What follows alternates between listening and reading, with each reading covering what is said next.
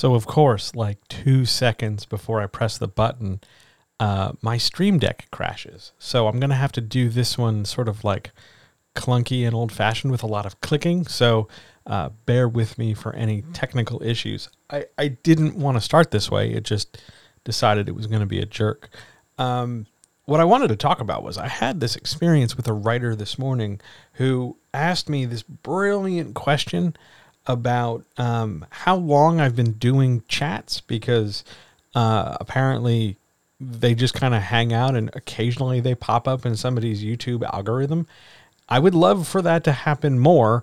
My issue is I don't know how to make that happen more. So if you happen to watch this on YouTube or um, if, you know, you see me talking about it on YouTube, could you would you mind sharing the link? And if you're a podcast listener, uh, would you mind um, going over to YouTube and just like watching a minute or two or of anything? There's a ton of chats out there. I, I would I would really appreciate it. Thank you ever so much. And now on what Patreon swears is my one year anniversary of doing Patreon, even though I have multiple years of content up there oh golly, I guess they're great at accounting too. Uh, let's um, let's get started. I'm gonna try one more time to get this Stream Deck uh, cooperating. I don't think it's cooperating, and then we will get started. Let's just see if I can bang this thing with a stick and and make something happen. I doubt it strongly. I think I gotta restart the whole stupid thing. But if I do that, then I can't really stream at the exact same time. So what I'm to end up doing is just pretending like everything is fine. Sound good? Okay, here we go. One, two, three. All right. Just remember what I've taught you.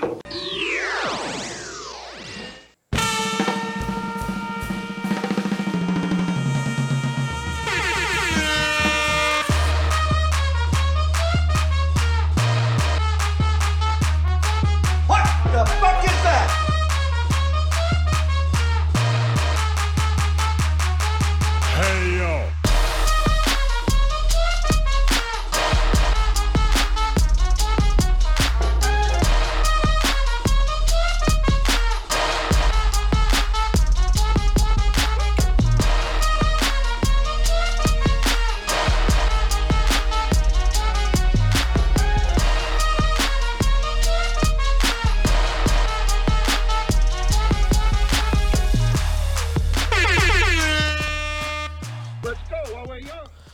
So here we are, working as best we can, doing what we're doing in a world dominated by. Look, I'm pressing buttons and diddly squat is happening. Uh, let's happen. What happens if I just press this one? Yep, nothing. I'm going to have to unplug it, replug the whole thing back in.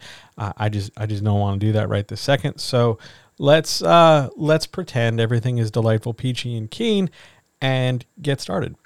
Ladies and gentlemen, guys, gals, non-binary pals, friends, writers, makers, doers, dreamers, pantsers, plotters, enthusiasts, discoverers, word sleuths, sensualists, hedonists, pleasure enjoyers, uh, anybody on team butt, team smile, team armpit, or team wink, uh, people who love nachos, anybody who's enjoyed good potato skins lately, stress eaters, anyone who's had the sheer pleasure of cleaning up old hard drives, anybody who's vacuumed recently, and most importantly, the comrades. Hi, and welcome to the Writers Chat for October the 3rd. It feels not like October in here because, according to the, the thermometer on the desk, it is 77 degrees Fahrenheit here. And it is sunny, and I'm tempted to put the fan on, but that means it's going to blow right into the microphone, and I'm sure somebody somewhere is not going to like that. So, you know, for you, I will just sit here and wish for the fan to be on. Yeah, I could get up and turn the air conditioner on. Sure, I could. But that means like getting up and walking away. And the fact is, I've already been like sitting here. So, yeah, let's just agree we're going to just drink a lot of water, stay hydrated, and be a little warm today. Beyond that, uh, I do want to plug the Patreon because as Patreon sent me a nice email this morning, hey, you've been on Patreon a year, even though I've been on Patreon like three years. I think what they're counting from is the day I like cleaned it up and put on a new logo and started like giving a shit. So uh, if you want to check out the Patreon, supporting everything I do, getting everything uh, nice, neat, and pretty, and giving yourself access to f- more than this content multiple times a week, head over to patreon.com slash John Helps You Write Better. You will find loads of different free stuff, loads of different available stuff for $2 two, just two bucks. $2 a month. And then it scales up from there all the way to 5 and 10 and 20 and 30, where you'll really get some like hefty, hefty stuff to really help you, including but not limited to free coaching, if that is a thing you're interested in. Okay. Okay.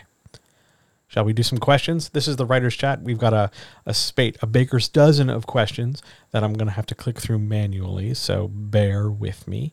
But uh, a spate of questions that I look forward to answering, collected from all corners of social media. Here we go. Question number one If show and tell aren't polar opposites, why are they demonized? Well, okay, they're not polar opposites. I know that the discourse in and around show versus tell sets them up that way, that one is good and one is bad. What that is is a fundamental misunderstanding of how to relay information. Sometimes you're going to show, sometimes you're going to tell, sometimes you're going to do both in the same phrase, in the same set of words. And ultimately, being able to label those things is kind of important, but never as important as the discourse would suggest. The shorthand is this if you are giving someone a chance to imagine something without 100% of the information, if you are saying, hey, picture this, and here's a few details, you fill in the rest, you're showing. And if you are dictating every last inch, every last iota of the thing, whatever it is, with no wiggle room and no reader side collaboration, you're not telling them, hey, fill in the blanks. You're saying, I need you to picture this, just this, always this, just like this. I'm to just, just scream the thing at you. You're telling. And there are going to be times where it's cool to show because you want that reader to invest and engage. And there are going to be times where you're going to need to tell them things because the reader just doesn't know. And stopping and explaining everything is going to slow you down just in that moment. You're going to end up doing both. You're going to end up realizing that this whole discourse is built around a totally different idea that we have falsely and poorly labeled as show and tell. Really, the problem is you don't want to write the story in such an inflexible way that you, presumably a grown ass human, are telling other, presumably grown ass humans, to sit crisscross applesauce on their carpet squares and dictate the story at them in a very stiff, very inflexible, very unengaging way. That's where the demonization comes in. That's why we always tell people, oh, you're doing too much telling, not enough showing. It's because you're not describing anything. It's because you're just dictating the terms of the story. And it, since it makes sense to you, it's in your head, you know what you mean. You assume that just when you say a thing, because you, you know more of it in your head and it's not on the page, everybody else is going to get it too. That's why there's this demonization. That's why there's this problem.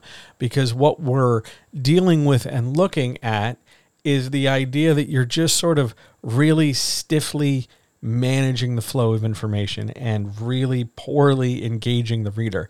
Just telling the reader, hey, this character does this, and this character does that, and this character feels this, and then this happens, and then that happens. That's that's writing in the sense that words have hit the page, but that's not storycraft. That's not telling a story, and I know that I'm using tell in a conversation about show versus tell, so I apologize. But you're not doing an effective job being a writer that way.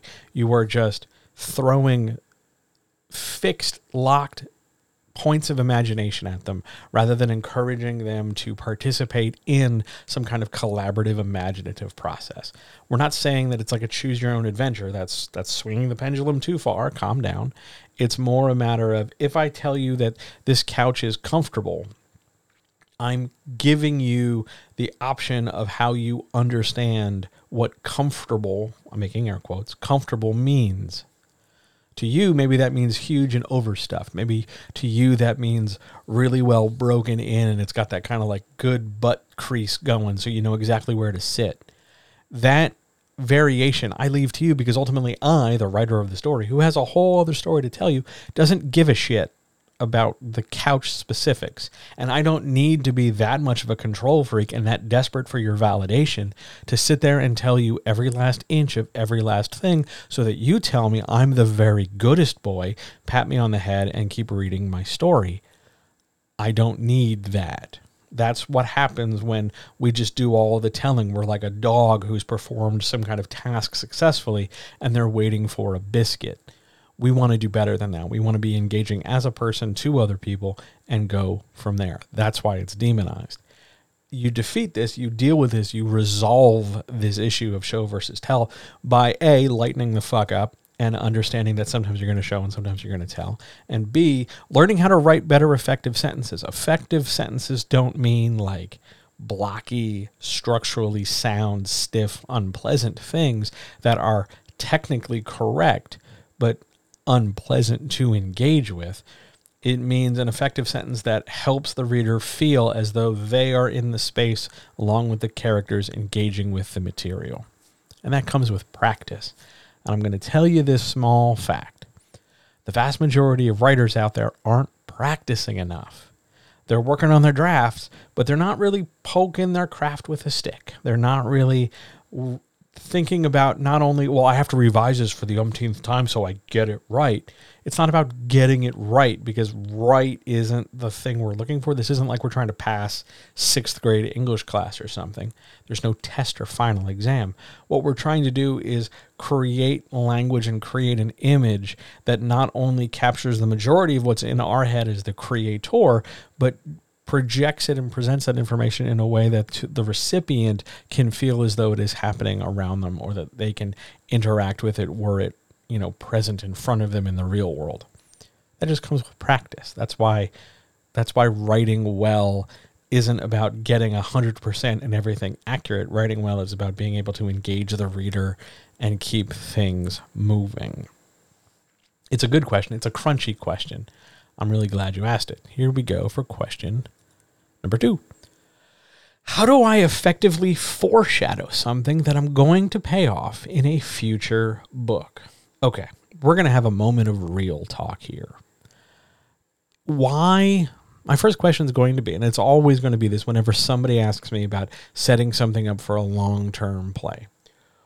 You're in book one, let's say. A future book would be book two, three, four. Why on earth have you decided to lay this groundwork here in book one? First of all, you're making a lot of assumptions. You're making an assumption that one, the reader's going to stick around that far. Two, if you're traditionally publishing, you're making a huge ballsy guess here that you're going to survive publishing long enough to make a book for. Three, you are assuming that you even need to foreshadow something that you're going to pay off in a later book. Like, I'm not talking about like the small minor things of, oh, you know, soon it'll be Christmas, and then you set a later book at Christmas time. That's not really foreshadowing. That's just the way time works. But if you're trying to foreshadow something and it's intentional, like, hey, this is the big deal plot in book five, um, you don't have to do it in book one. You, you don't. That's like saying, well, you know, when I was five years five years ago, uh, I figured that on this particular Tuesday I'd be recording this thing. That's that's too far afield. If you go too far back to try to set up something, you're not coming across as clever. You're frustrating yourself. You're tying your hands because all of a sudden you're trying to figure out how to shoehorn something in that's going to pay off in like later, later, later. You'd want to try to put yourself in a position where if you're going to foreshadow anything, you're only really foreshadowing one book away. There's plenty of time and space, plenty of time and space anywhere in a manuscript to foreshadow anything coming forward just one step. Now, why? Why? Why not? Wouldn't it be super hyper clever? Wouldn't it be really great? Wouldn't I be a genius writer if I planned for book five and book one? Sure. Does that matter though? Do you think the reader's going to, you know, see that you've mentioned, ah, that person's wearing a blue scarf? And then all of a sudden, five books from now, after going through the whole first book and the four books to follow, all of a sudden, ah, I remember blue scarves from page two of book one. Nobody thinks like that. I have a fairly bizarre, spongy adaptability to pick up small, stupid facts. I don't remember shit like that. That's not a thing. I don't care. I want the story I'm reading to engage me now. And if the story I'm reading, whatever it is, mentions in minor small things that, hey, here's just some stuff that doesn't quite fit in the story, but I'm not trying to go out of my way to be like, huh? Hey, buddy, you see that? Huh? Huh? This thing's coming. Hey, you see that? Pay attention. Pay attention. I don't, I don't, I don't need that. The reader doesn't want that. It, it's, it's awkward. It's clumsy. You can effectively foreshadow something by not having the space between the foreshadow and the payoff take that long. The longer that gap, the bigger that space, the worse that foreshadowing is going to be, even if it's the best thing you've ever written, because it's too far apart. If you're going to foreshadow something coming to the next book, let's let's assume the best case scenario. One book from now, I only need to foreshadow it enough so that it sticks into your mind relative to everything else that's going on. Because if I'm telling a story about how, I don't know, how I went grocery shopping in book number one, and I want to foreshadow that in book number two, I have to get an oil change for my car, then an elegant way of doing that, a more prepared way of doing that is somewhere in book one, probably near the middle or the end. I'm going to say, gosh, the, the engine warning light comes on in my car. I better go get an oil change and stop there. That's it. I don't need to go and talk about, have a chapter from the engine's point of view or something where I detail the necessity of motor oil or have characters talk about motor. It, it's just not a thing. I mean, could I? Sure, sure. I could get real goofy about it and sit down and have characters talk about the importance of oil changes and then, you know, make that sound like a way to resolve this book is to bring up an oil change. I guess I could. But if I'm looking to just be effective in my foreshadowing, I just need to plant a seed, create some part of an idea, not put a spotlight to it, not make it sound like it's this thing that's going to derail the current story I'm in because I'm paying too much time and attention to it but just mention it as a thing and then move the hell on and go back to the story I'm working on. People make such a big deal about foreshadowing and flashbacks as if they're as if there's something extra significant other than just tools to help you tell some part of some framing in a story. Your book, your current manuscript, whatever it is, I don't I don't care what it is. Whatever it is, if you're going to, let's say, put in a flashback to reveal something about the character's past because we're setting up a series arc for a character, you don't have to try and like belabor the point. You're trying to like, oh, this guy had a terrible childhood. That's why he's grown up to be the character he is today. Like, you don't have to bludgeon the reader over the head every time with the worst possible flashback material to demonstrate how the character got from point A to point B. That's that's just unnecessary. I, I would love to give you like a food metaphor here. I would love to give you something more significant than that here, but uh, you, you, you just don't. You don't need that. That's not a. Foreshadowing is nice. It's good when done well, but it's so easy to fuck up. It's so easy to make more complicated, put extra weight on it, turn it into this thing that you hang a hat on, and it's like, I live and die by my foreshadowing. Well, if you're doing all this setup for the future, how's your current writing going? Don't overthink the foreshadowing. Let it just be a thing you mention and then move on from it. You've probably consumed enough media in some way, shape, or form to be okay with it.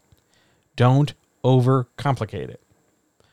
An effective effective is a, a thing I could put in air quotes because what's effective for me is not necessarily what's effective for you. There isn't a universal sense. So just plant the seed and move on and then bring it up later when you want to. But don't take too long in doing that because otherwise somebody will forget. It's sort of like asking, Did you have any plans in January? It's currently October at the time I'm recording this, but I'm going to ask you if you remember those plans we made in January. No? Yeah. See? See how that feels? That's that's how the reader feels when you foreshadow something multiple books in the future. Do better than that. On we go to the next question. Question number three What's a writer's greatest weakness when it comes to marketing? I've been talking about this on the podcast on and off. By the way, that's uh, search everywhere you get podcasts for John Helps You Write Better. You'll find it. the, I think my I think your great my greatest weakness at least uh, is so often so many other people's greatest weaknesses. It's uh, inconsistency. It's the idea that there's only one kind of marketing to do, and it only happens in these small little spots, and I just have to kind of do the same single task over and over, and somehow like tweeting five times is enough. I'm making air quotes enough, and that's all you need to do. Whereas consistency in marketing is about understanding that the message, the thing, the idea you're trying to get across in the marketing is incredibly adaptable, incredibly variable, and highly motile. You don't only have to tweet. I understand. I get it. You're on book Twitter or whatever the hell, and you see a million people doing the same thing.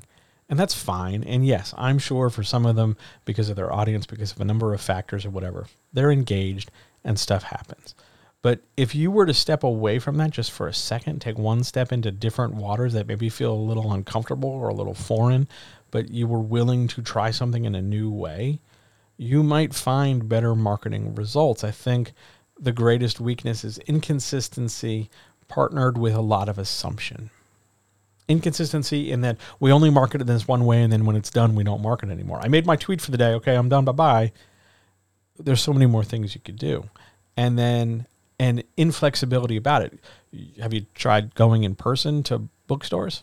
Have you tried looking for local writing groups in your areas to see if they'll host you for a night so that you can talk to other writers about the thing you wrote? Not necessarily you've got a hard sell them, but you could just talk to them about what it's like to publish a book.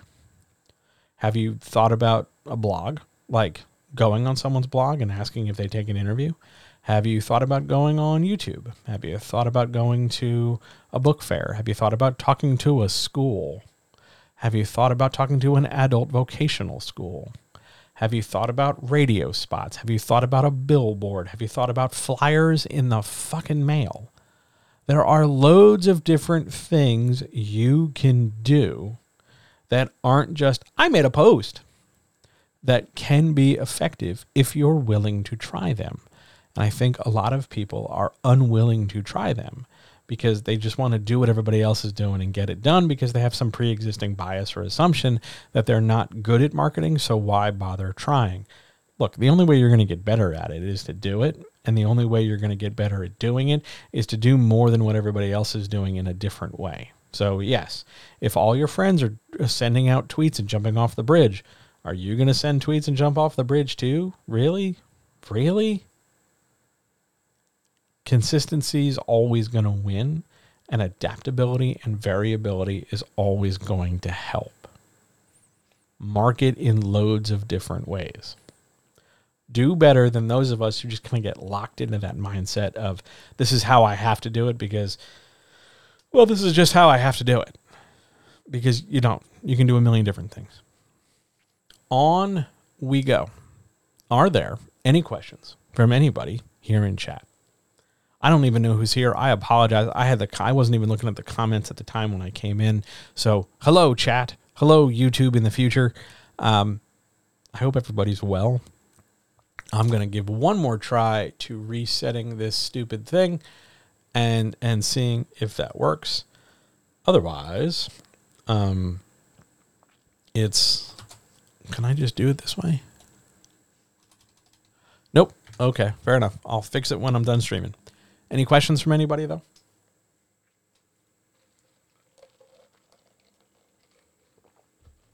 Somebody somewhere later is going to ask me if I'm doing tea. Uh, I'm not.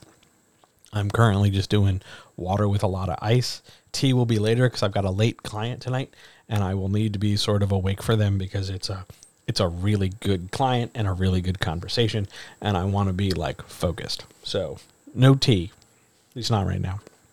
I have to brew more. Questions, anybody? Or we shall just keep going.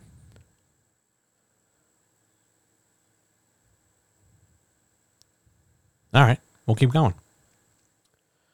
Question number four Why are digital coloring books so popular right now? Okay, I'm going to give you a choice. Do you want the polite answer or do you want the answer I would give somebody who actually asked me? Let's do the polite answer first. Well, gosh, they're really popular right now because people just love to color. Let's do a more realistic answer. Some people are lazy as fuck and they see something as being successful and they want that success while doing what they perceive to be a minimal amount of effort. So what happens is an artist will sit there and go, "I think I can make a coloring book." And just so we're clear, yes, I could make a coloring book if I really wanted to. I would just need some line drawings and then like a little bit of PDF planning. That doesn't make them very high quality. It doesn't mean they're very good. It doesn't mean they'd be very accessible. It doesn't mean they'd be very well crafted, but I could manufacture them. That's that's not a problem. But they're they're really popular right now because there are some really really good ones out there and loads of other people are just trying to do that same thing and get those same results. And you get a lot of mediocre at best artists producing whatever one step under mediocre at best is and putting out just schlock, putting out stuff that they really need to develop and cook more because they're thinking about not just the well, honestly, they're thinking about the money they'll make. They're thinking about like, oh man, if I if I put a digital coloring book out on like Etsy or something, I'll I'll have plenty of money because I don't have any money right now. And no, none of those things are true. I mean, yes, you might get a couple sales, but you didn't grow a foundation to get consistent sales. You didn't develop a strong Etsy aesthetic so that there's no reason for anybody to know you have a thing. You don't fucking market it so no one's going to know you've made a thing. You don't have any sort of fan base or popularity. So you're just one more person making one more generic, dull thing and hoping all of a sudden somehow you get viral when you don't do anything to contribute to its growth. But that doesn't stop a lot of people. I've talked to too many artists, too many cre let's not even call them artists, let's call them creatives who believe themselves artistic, but when writing got too tough, they decided they were going to stress color, which is wonderful and a fantastic therapeutic tool. Uh, I do it. I'm not great at it, but I, I enjoy it. But um, they turned to that therapeutic tool and they, they turned to that activity and were like, I could just profit off of this. So what's the what's the least amount of effort I could do to get the highest amount of result? And that's how we end up with just a lot of dreck clogging up all our creative spaces. And that's what lowers the bar for better material because everything is just assumed to be this shit. So the good stuff doesn't really stand out. It's it's too much noise to signal. That's why digital coloring books are real popular right now. What you would need if you wanted to make one succeed is you would need exceptional artistic talent and then you'd probably want to partner that talent with some kind of demonstration or technical display so that you could point out, hey, look, here's the coloring book I have. By the way, I also teach people how to color. Check out my free content. Or if you want to get, you know, substantially better with your art, consider talking to me privately. But that takes time. You just can't roll out of bed and be like, I'm, I'm going to be a, I'm going to make a coloring book today because that's that's sort of like saying I'm going to use AI to write a novel. It's the same level of low effort, high maintenance nonsense that doesn't get us anywhere. But they're real popular because people perceive them to be easier than they really are, and the talent threshold is far lower than it should be. So people struggle with it. That's why. On we go. I should point out for the people who just came in, if you have questions, just ask, please. I'd be happy to answer them. On we go. Question five What's a turn and burn project? A turn and burn is a book or a piece of material that you have put out quickly to patch a perceived hole or fill a perceived small need.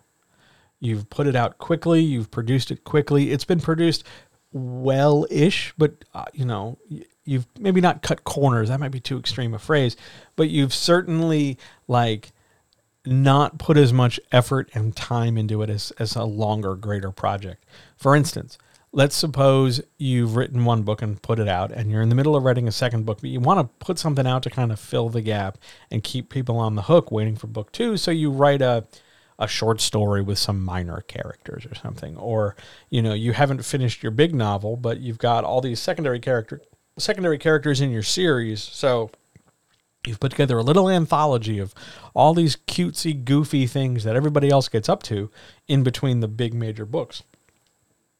Those are turn and burn projects. Short stories that are prequels to things to you know tease releases.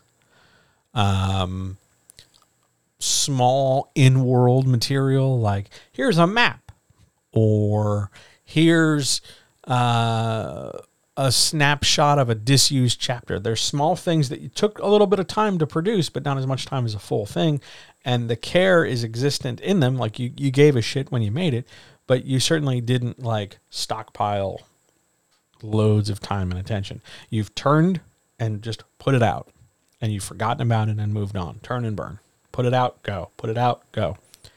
The the danger here is low effort. The danger here is high rate, high high production. I've put out 15 of these things, but they're all kind of crap because you didn't go through the process of real production. You were hasty in your editing, you were sloppy in your layout, or it's non-existent. Uh, these are things that maybe could have stopped at just sort of second draft material at best, but you you pressed forward and pushed them out because reasons those are turn and burn projects. I think a lot of creatives I think a lot of creatives should value them more. When I talk about something being put out and the effort kind of being eh at best, people are discouraged from doing them. They have a real utility. They have a real value. Because if you can produce something of decent quality and it's small and it's short, it keeps everybody sort of aware and in a in a holding pattern, I guess, for you know the main material. Like, ah, book three is coming. Until then, read this short story. Like, there's a value to whetting that appetite and stoking that fire and using it to grow your audience or build engagement or just keep making stuff. There's real value there. Just just don't do the bare minimum in order to get that validation or get that response, and you'll be better rewarded. Good question. On we go. Question six What's the difference between a moment and an opportunity in a scene?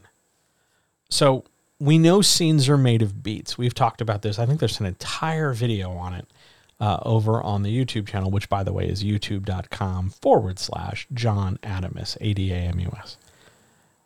Scenes are made of beats.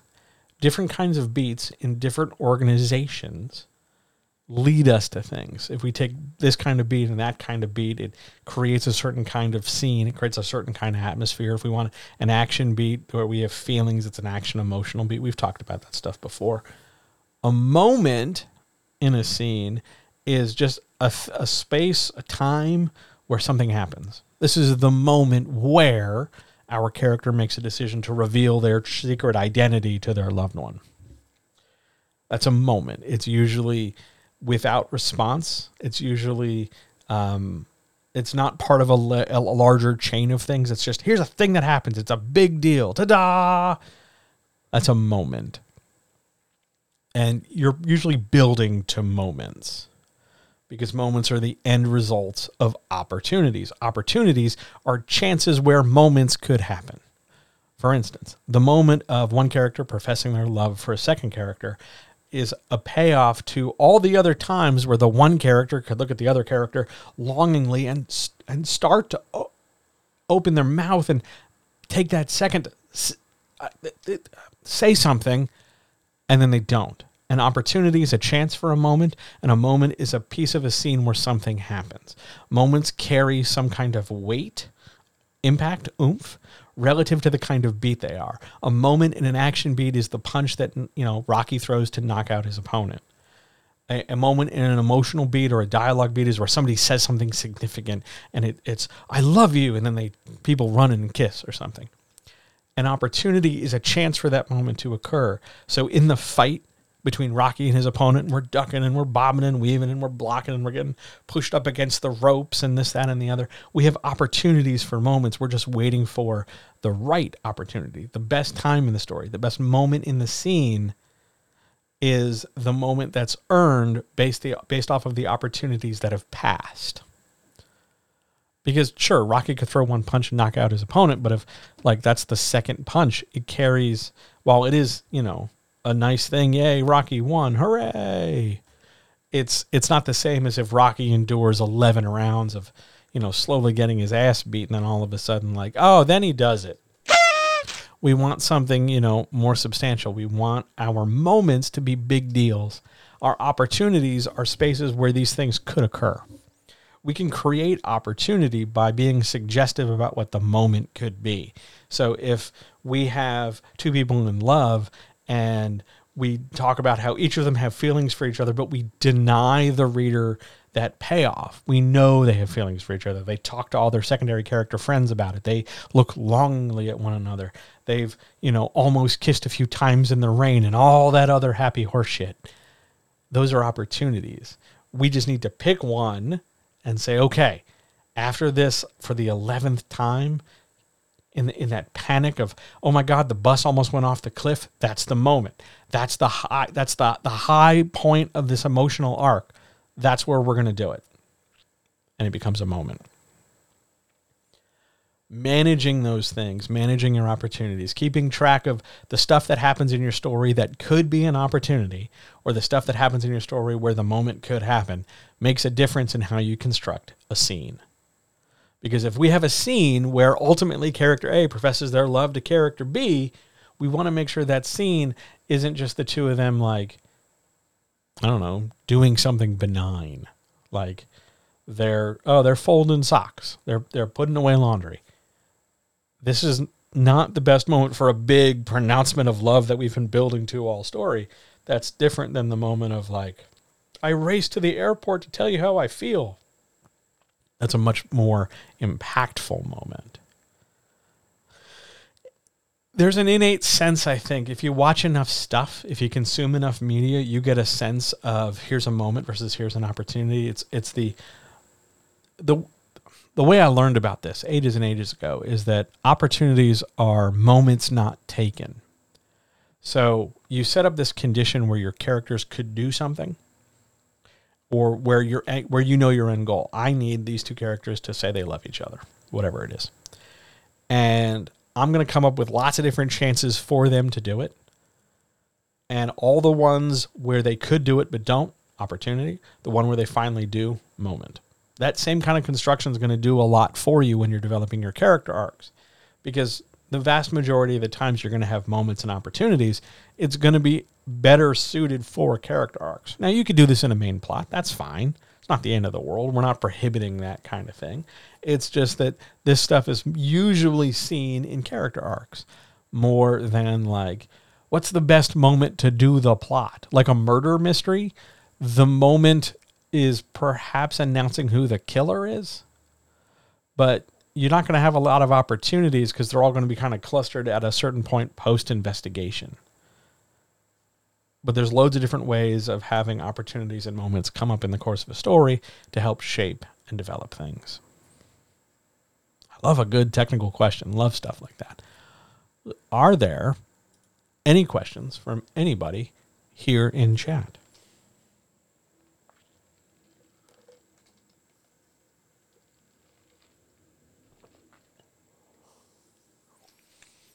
No? Shall we keep moving? Let's keep moving. Question seven How much of a romance arc can be subverted?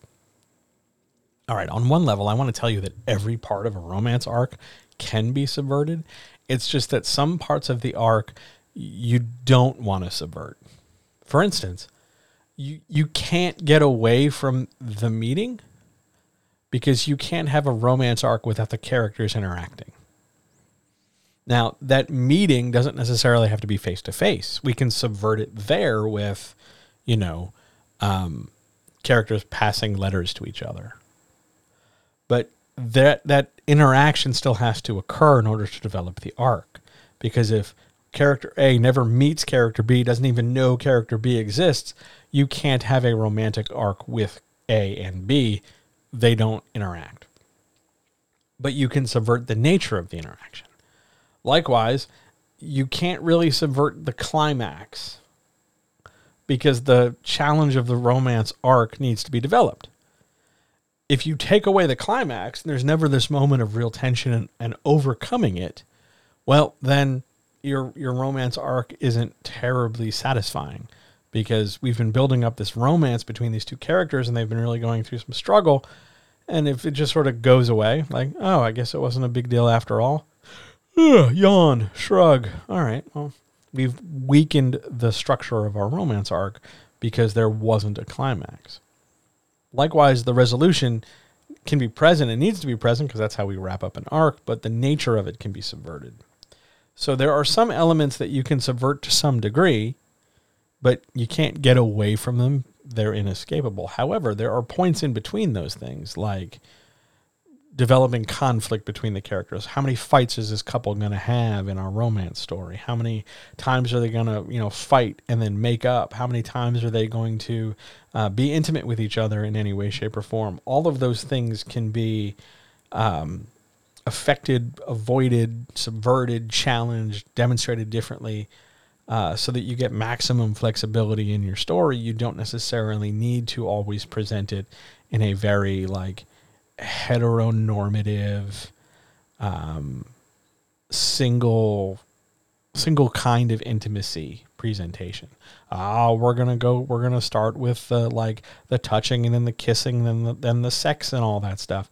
Like, there's loads of different ways to present a physically physically intimate romance arc that doesn't always include heteronormative penetrative sex as the kind of conclusion point loads of different activities to multiple people, any number of people can engage in to provide intimacy, oxytocin, and pleasure. Like there's just, it's flexible, it's variable.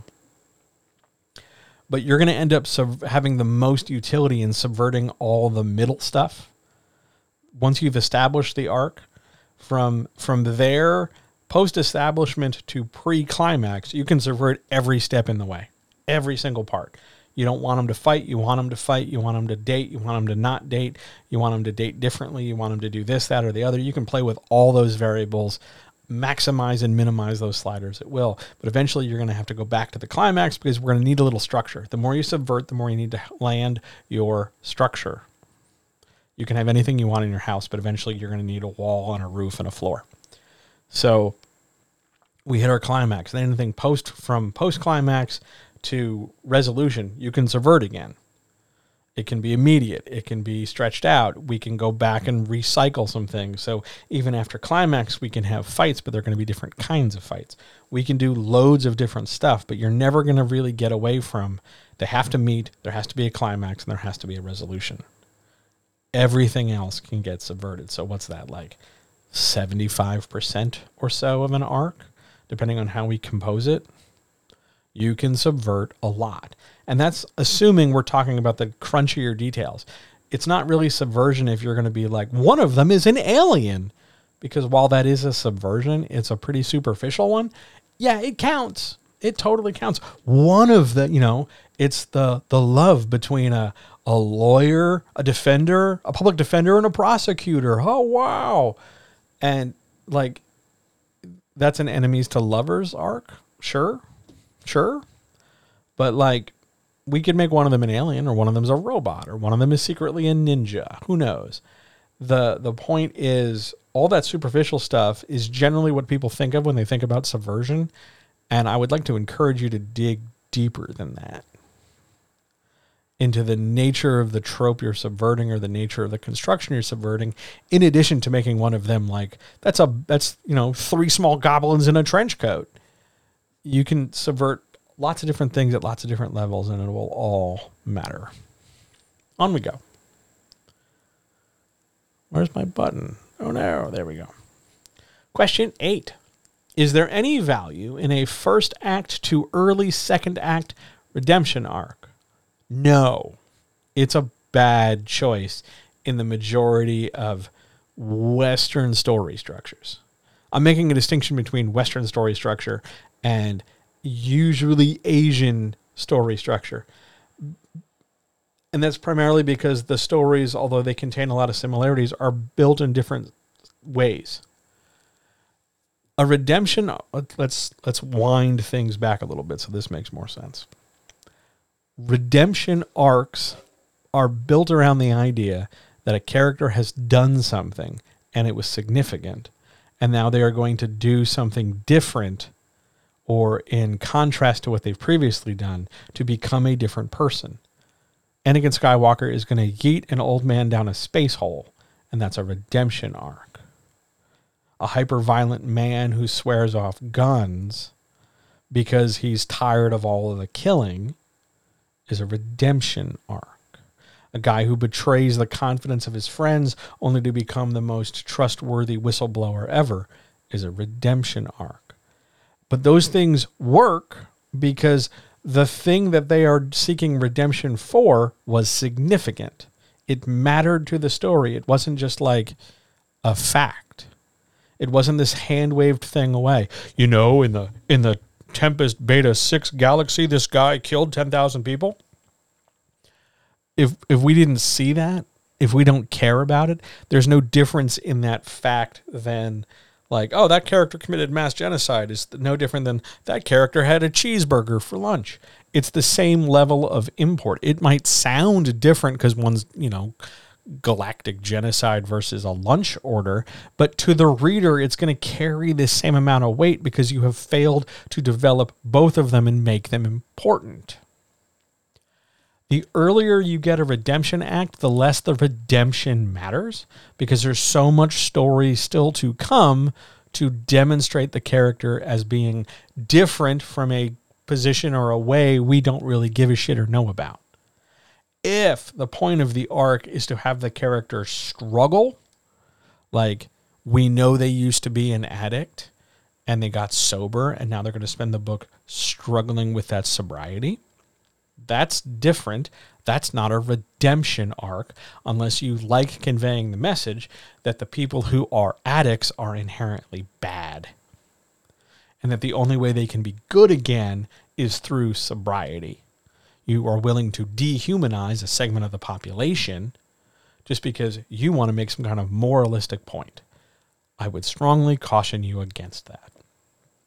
But what I can tell you is that if you want to set up an early redemption arc or what you swear is a redemption arc, and you let's say they want to struggle with sobriety, okay, you would have to frame the issue in a more significant way. Putting it too early in the story sounds like it's important because it's we're talking about it right away, but it underdevelops it because it has to happen in order for the story to move forward.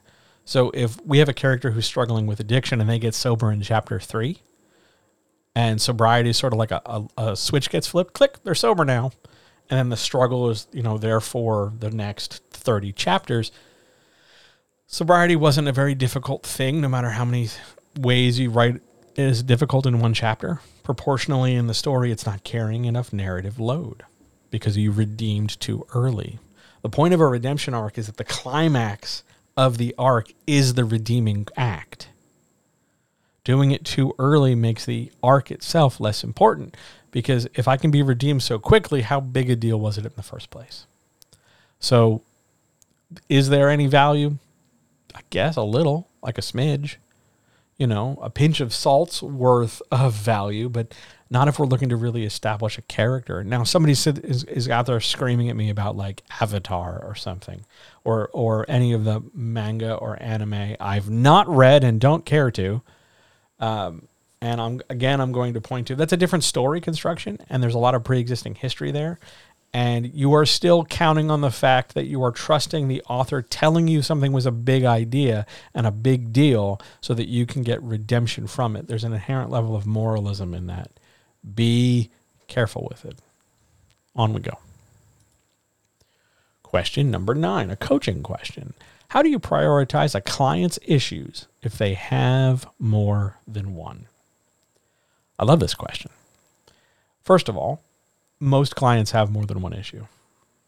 It, because people do. That's that's just how this works. That's that's just what's up. How you prioritize is based on severity as well as what their goal is. So let's say you come to me and you're like, hey, Um, I have a real hard time making a writing schedule, and I have writer's block. And I really want to tell this story, and I want to get it done by this time next year. That's a lot of issues. That's a scheduling problem. That's writer's block. That's two. They're both pretty significant. Uh, and you've given yourself a pretty tight deadline relative to the other two problems you're having. How would I prioritize them? Well, the deadline for the book is the most flexible because let's say you are 10 months into writing and you realize this manuscript has changed in some way, we can chuck the deadline out the window. So it's not going to be the deadline is the most critical one. The writing schedule is also pretty flexible because you might change jobs. You might find that you're you write better on the weekends than you do during the day because you're you know you have got a long commute and you like taking a nap. I don't fucking know. So it's not the writing schedule. The bigger problem there is the writer's block because it won't matter if we set up a deadline. It won't matter if we set up a schedule if you can't do the writing in the first place. So no matter what the, the goal is specifically, we look for the problem that's got the first thing to do is look for the problem that has the the, the messiest tangle to work in. Writer's block comes from a lot of different resources, uh, like uh, expectations and assumptions, self doubt, anxiety, um, just a, a general lack of information, a sense of disorganization, loads of different issues, uh, mental, emotional, practical, loads of different ways to deal with writer's block, loads of different ways to generate and have people experience writer's block. So that's got to be job number one to solve. And once you sort of give them a plan or a tool, in this case it's you, the, hypo, hypo, the hypothetical person, we would talk about okay, why do you think you're stuck? What what is it that you want to do that you're not doing? What happens every time you try? Can you think of times where that didn't happen? Can you think of what you were doing every time that feeling shows up? How would you describe that feeling? Does that feeling show up anywhere else other than writing? You know, you say you're blocked up as a writer. Do you also get blocked up when you have to, you know, talk or have an uncomfortable conversation with your roommate or your partner? Maybe there's something to that. And we sort of work in that direction to loosen up the writer's block a little till we get to the point where we can, you know, get a little bit of writing done. Then, once we get a little bit of writing done, then we can say, okay, you're writing again. Good job. Let's talk about a schedule that's going to facilitate writing, period. Not the book, not the deadline, just facilitate more writing. Can you do 25 words a day? Can you do 25 words a week? Let's set up some goals. What do you think you can do? Maybe we push that a little bit more if you like one word a week. If if you're clearly not trying, you get a little bit of prodding, we go from there. And then the last thing we want to do is address it more directly to the book. Because it doesn't matter what the book is, it doesn't matter when the deadline is. If you're still not writing, it's not going to matter. So you prioritize your issues based on their severity and also on the goal. Because if you just came to me and said, I have writer's block with no clear goal in mind, my goal, and therefore our goal for our interactions, I guess, would be to get you to loosen some of that writer's block, to get decongested mentally, to to liberate you from paralysis. And depending on how how the conversation was going, that might be one week, it's doubtful, two weeks, three weeks, more likely, five weeks, six weeks, whatever, we'd get there. But if you framed it in the context of this one book, this one goal you had, that does change things because there's a good chance that that goal is reinforcing the thing that's blocking you in the first place. But I've gone off topic.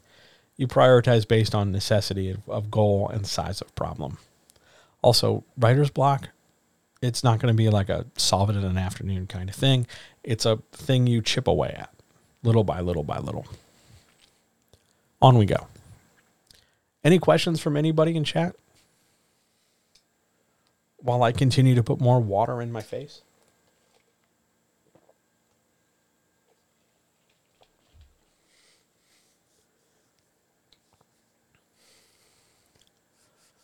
All right. On we go. Let's keep going. Chapter 10 Another coaching question. As a coach, do you know right away if a writer isn't going to publish their book? Yes. Flat out yes. How do I know? That's going to be the follow up. So let's just do the follow up question. I do know right away, and I know entirely based on a few factors. One, how big a game are they talking? A lot of people who aren't going to finish their books talk huge about something, about how they're going to do once it's written, about how hard it is to write, about the number of problems they have, about how great it's going to be when they succeed. They're only speaking in these huge, either positive or negative, almost hyperboles. Big, giant, a lot of hot air moving. Nine times out of ten, the people who have to sit there and tell me just how bad shit is, they're not going to do anything. It won't matter the people who tend to actually publish are the ones who not only a engage with me in a number of different ways. So they're not just asking me about like how do i make this story work? Because that's a terrible question without any kind of context. Those people generally don't come back and don't finish and don't publish. But the people who chip away at a lot of different fronts. Talk to me about writer's block. Talk to me about character arcs. Tell me about how to do a flashback. Talk to me about how to, you know, how do I set this up so it's a series? People who have a number of different facets, people who have a number of different things to talk about in a number of different ways. And they're very clearly trying to put some work in somewhere. And they're picking and choosing their skill sets and they're picking and choosing their spots to make progress in because they realize it isn't just a matter of, tell me how to do this thing. Okay, go they're the, those are the ones who publish. The ones who ask more questions than tell me more statements. The ones who don't have complaints or excuses at every opportunity. Those are the ones who finish. The ones who don't need to preface anything they're asking with, you know, something I have to understand, I'm making air quotes, understand or cope with. Those are the ones who finish. They're the ones who publish. The problem is they don't make as much noise as the people who don't. And it sort of clouds things up. Like if you get into a writing community, you got to understand that like three quarters of the people in a writing community aren't going to f- finish a draft, let alone publish, because they're more enamored and more focused on the idea of success rather than the effort and the care and the art it takes to get there. There's a further distinction to be made between the people who write to write and the people who write to make art because that's a different level of things. And you can watch a you can watch a writer level up. You can watch somebody go from somebody who's like trying to figure out how to write, how to get their idea on the page, make that next big leap to I've got my idea on the page now. How do I make this not just words on a page? And that's where the real craft comes in. That's where the real understanding of like every sentence is a camera and how to move the reader and affect them and frame things and think in multiple ways. That's how we step our work up. And that's how we improve. And that's how like if we're if we're working at that level the usually the only other obstacle we run into from publishing isn't finishing because the thing's mostly done. It just got to be redrafted and revised. But there's some kind of mental impediment. There's some kind of idea like, oh, I was like, if I finish this book, it's new and scary, and I, I'm I was I've been writing this book for five years, and it's felt comfortable because it's been incomplete, and it's comfortable because I know what I'm doing. But the minute I'm done, like like Sam in the Shire, this is one more step and this is the farthest I've ever gone, I don't know what's ahead, that nervousness often impedes progress. But all that stuff is sort of discovered in the act of, of conversing and interacting.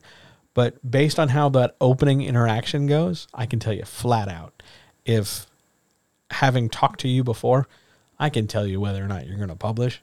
It's it's not as hard or as magical as you might think.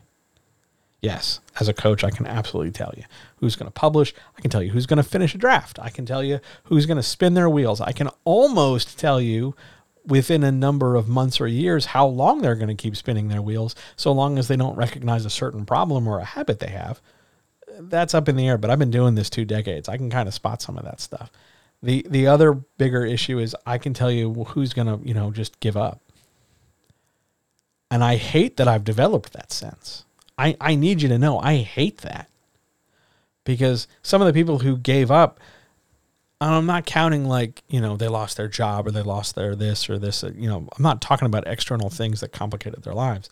They they gave up on their art long before those other things happened. Those other things just became rationalizations for why they gave up. That's that's the problem. I hate that I've developed that because I don't want people to give up. I want people to sit down and figure out how to do better. I want people to make art and care. And I can't make people care, which is real frustrating. But I don't I don't want them to feel like the only thing they can do is give up. It might be hard, it might be difficult, it might require change and transformation and growth, but I don't I don't want people to think that their best uh, way to go is quitting. Cuz it's it's not. It's never going to be. Good question. On we go. Question 11. Agents make less than $50,000 a year on average. Yeah, that's true. That's a that's a stat that's going around currently in a lot of different publishing spaces. What can we as writers do about it? Nothing. There's nothing you can do. You have no ability to affect agent salary because the way agents get paid is by exploiting you. So unless you're going to volunteer to be exploited more and allow the agent to take a greater percentage of your earned income, like you wrote this book, it's worth X, are you going to give up a bigger slice of X so that an agent can make more money? If if you're not willing to do that, there's not a lot we can talk about here. Your job as a writer is not to make your agent richer nor is your agent's job to make more money off of you. And like that's what a lot of agents focus on. And as writers, you should be questioning that because why why why are they why are they doing this? Because if they want to make more money, there's loads of different ways to make more money. They're just not necessarily as pimps to exploit writers. They're not middle people, middle persons to to stand in the way of what could be a more successful transaction because the real problem in this whole transaction other than their existence as a middle person looking to exploit and take between 10 and 15% of your money uh, is that the system that they're a part of a system that they leech off of is a system that's not designed to give anybody any money. So um, really if you're looking for well what can we do about it? Self-publish shut the agent out, cut them out, as anybody would remove a tick or a cancer or or any kind of foreign invader. You excise them because that's that's what's happening here. You're doing all this work, and they're just gonna write a couple emails, make some phone calls, and maybe cheer you on ish. But they're really only cheering you on so that they can sell your book for more money and get a bigger cut. So they're selfishly motivated. They're not really your friend. Um, yeah, there's not really a whole lot we as writers can do. And honestly, I, as a coach, don't want you to make your agent richer. I want you to be richer. I want you to get more money in this process. I want you to have fewer obstacles between you and the reward of your hard work. An agent's an obstacle traditional publishing is packed with obstacles. I understand that they keep selling you on this pipe dream and you keep eating it up with a fucking spoon, but that's because they've also convinced you that any other option is outside your ability, which it's not. It's just that they've, you know, tried to make it sound like it's real hard and they've convinced you of that and you didn't stop and think about it. And that's not your fault. They just, you've just bought into a thing and, you know, that's what's going on. Thank you so much for following. I really appreciate, I'm going to goof your name. Is that Mug? Magosolarian. Not quite sure where to put the emphasis there, but thank you so much for following. But the point is, uh, publishing traditionally is fucked. And the reason why you're not getting enough money from them and they're not giving enough money to your agent and why nobody's making any money is because they don't want to spend any money.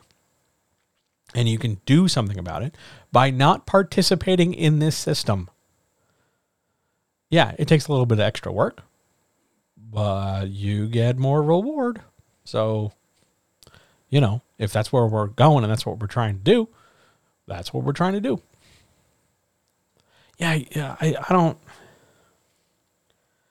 When I, when this question came in, my first thought was, "Hi, my dog has a tick. How do I make sure my tick gets healthier? Can it please suck more blood off my dog? Because that's really what this question is asking. Don't do that. It's, it's not worth your time and effort. Your job as a writer is to write the best book you possibly can using all the tools you can to the best of your ability. And everything else can either fuck right the fuck off or be dealt with later. Guess which one an agent is? That's probably a whole different discussion for a different day, though. On we go to the next question. Question 12. Where do I begin to fix a mystery plot that isn't mysterious? Okay, love this question. Here you go. Your mysteries plot likely isn't mysterious, probably because either you've given too many or too few clues.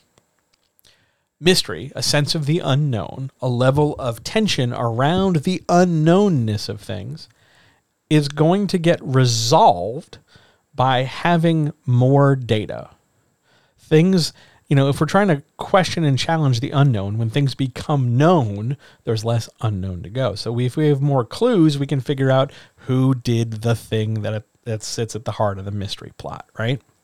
If we can figure out who did the killing, there's less of a mystery.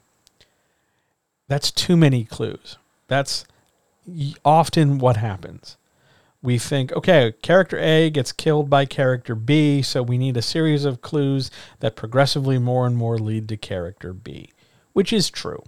However, the spe- like we start off too specific and all the clues are that specific, so it becomes really hard to feel like there's any alternatives to B.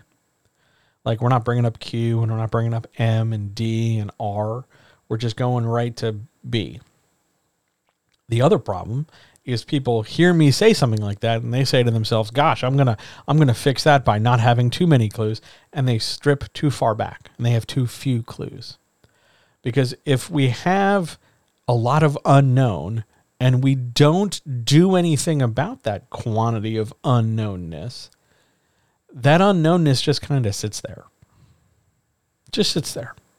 And we want to adapt it and bend it and shape it and do something with it because the story has to keep moving and that amount of unknown has to change over time, either increase or decrease as needed for the sake of the story. Too few clues, and there's no incentive to try and resolve the thing because it feels like we're missing significant pieces.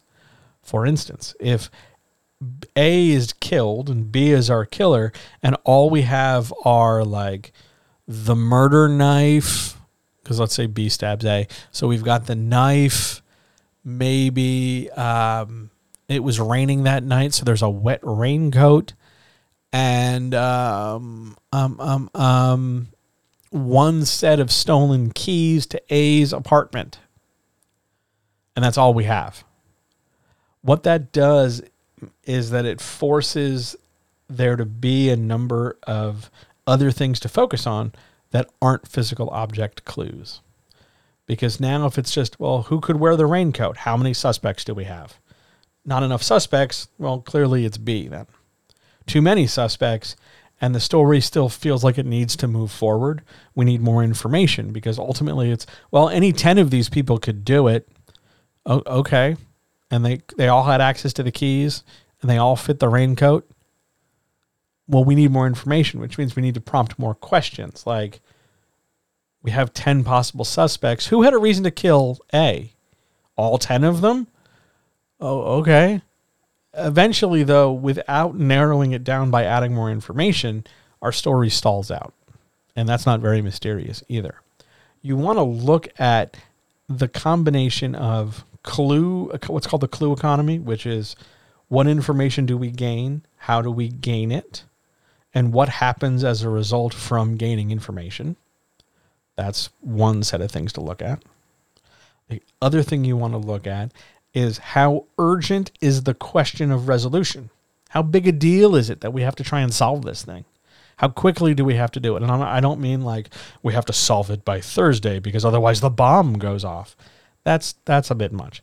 But like how much of a what's driving our character to do the solving and how big a deal is it like if our character can tap in and out of this mystery by like going and getting a milkshake and washing their car and taking their dog for a walk and you know maybe they'll go to the movies a couple times. And oh gosh by the way i guess i better solve that mystery. It doesn't feel mysterious because i can just you know check out for a while. We want to make sure that when we're building mystery there's a reason for our character to do the solving Maybe that's a job, maybe that's a role, maybe that's a personal character flaw that's forcing them to do it, maybe it's circumstance, maybe it's something, but there's always going to be something driving our character forward that's not easy to opt out of.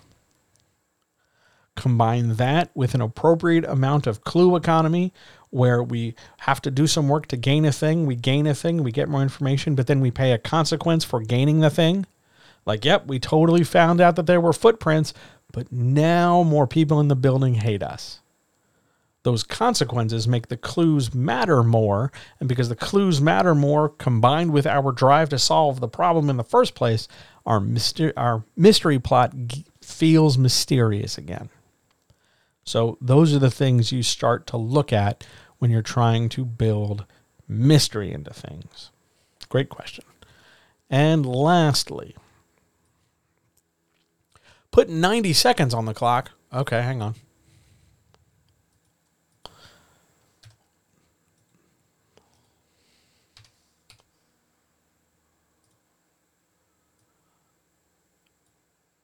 Tell me how I can prove any main character. Go. All right, well, I've already got 10 seconds down, so we're going to do this in about a minute and 15. Here we go. Primarily, the thing you want to do to make your main character just better than how your main character is is not give them more skills. That's a childish, immature, underdeveloped way of solving things. Making your character more badass to do more stuff doesn't help because there's no sense of challenge with that. My character can just do more stuff and they're more awesome does not improve your character. You want to affect your character's moral code. You want to figure out what makes your character tick, what they believe in, what they're afraid of, what they have goals in, why they are the way they are. Don't suddenly solve that problem with flashbacks. That's also pretty childish. But you want to stop and think about what makes your character do the things they do. What do they believe in? What are they afraid of? What makes them guilty? What makes them happy? Why are they going about it in this way for this reason, other than it's maybe a job they have? That's going to add depth to your main character and give them a compelling reason to do whatever they're doing beyond just it's your job or it's an order soldier or blah blah blah blah blah something superficial that could in any other circumstance by any other character be skipped. Focus on giving depth to your character through philosophy ideology concepts morality things like that and you will end up with an improved main character 90 seconds done. That's how you do it Oh, that was good. Are there any other questions from anybody here? I notice as I move my head that all of a sudden there is somebody out there blowing leaves. So it would not be a chat or a John recording without somebody somewhere doing some like landscaping. Anyway, any other questions? Any other anythings? Shall we get out of here? Yeah. Let's get out of here to the outro. I miss it because I got there's like nine buttons I got to press now. I liked it better when it was automated. Here we go.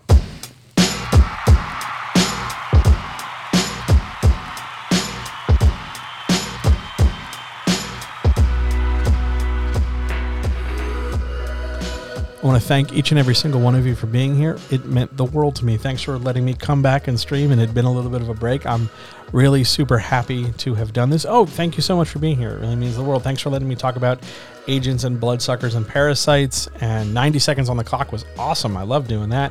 Letting me talk about mysteries and marketing and clients and all that good stuff. It really, really meant the world to me. I had such a good time doing it. I hope you got something out of it. Thank you. If you want to support more stuff like this, go over to patreon.com slash John Helps You Write Better. If you're watching this on YouTube, please don't forget to like, subscribe, and click the thing for notifications and other YouTubey YouTube bits. Uh, that means a, a, great deal to me too. If you want to get this as a podcast, anywhere you get your podcasts, go search for John Helps You Write Better. And if you want some more personal, tailored, custom, bespoke help on anything you're doing, head over to johnhelpsyouwritebetter.com and I'm happy to talk to you for free about how you can write better. All power to all people. I will talk to you in the very, very near future. Stay tuned to wherever you watch your streaming stuff because chances are I'll be back with a workshop by the end of the week, maybe? We'll find out. All right. So until then, talk soon. I love you. See you.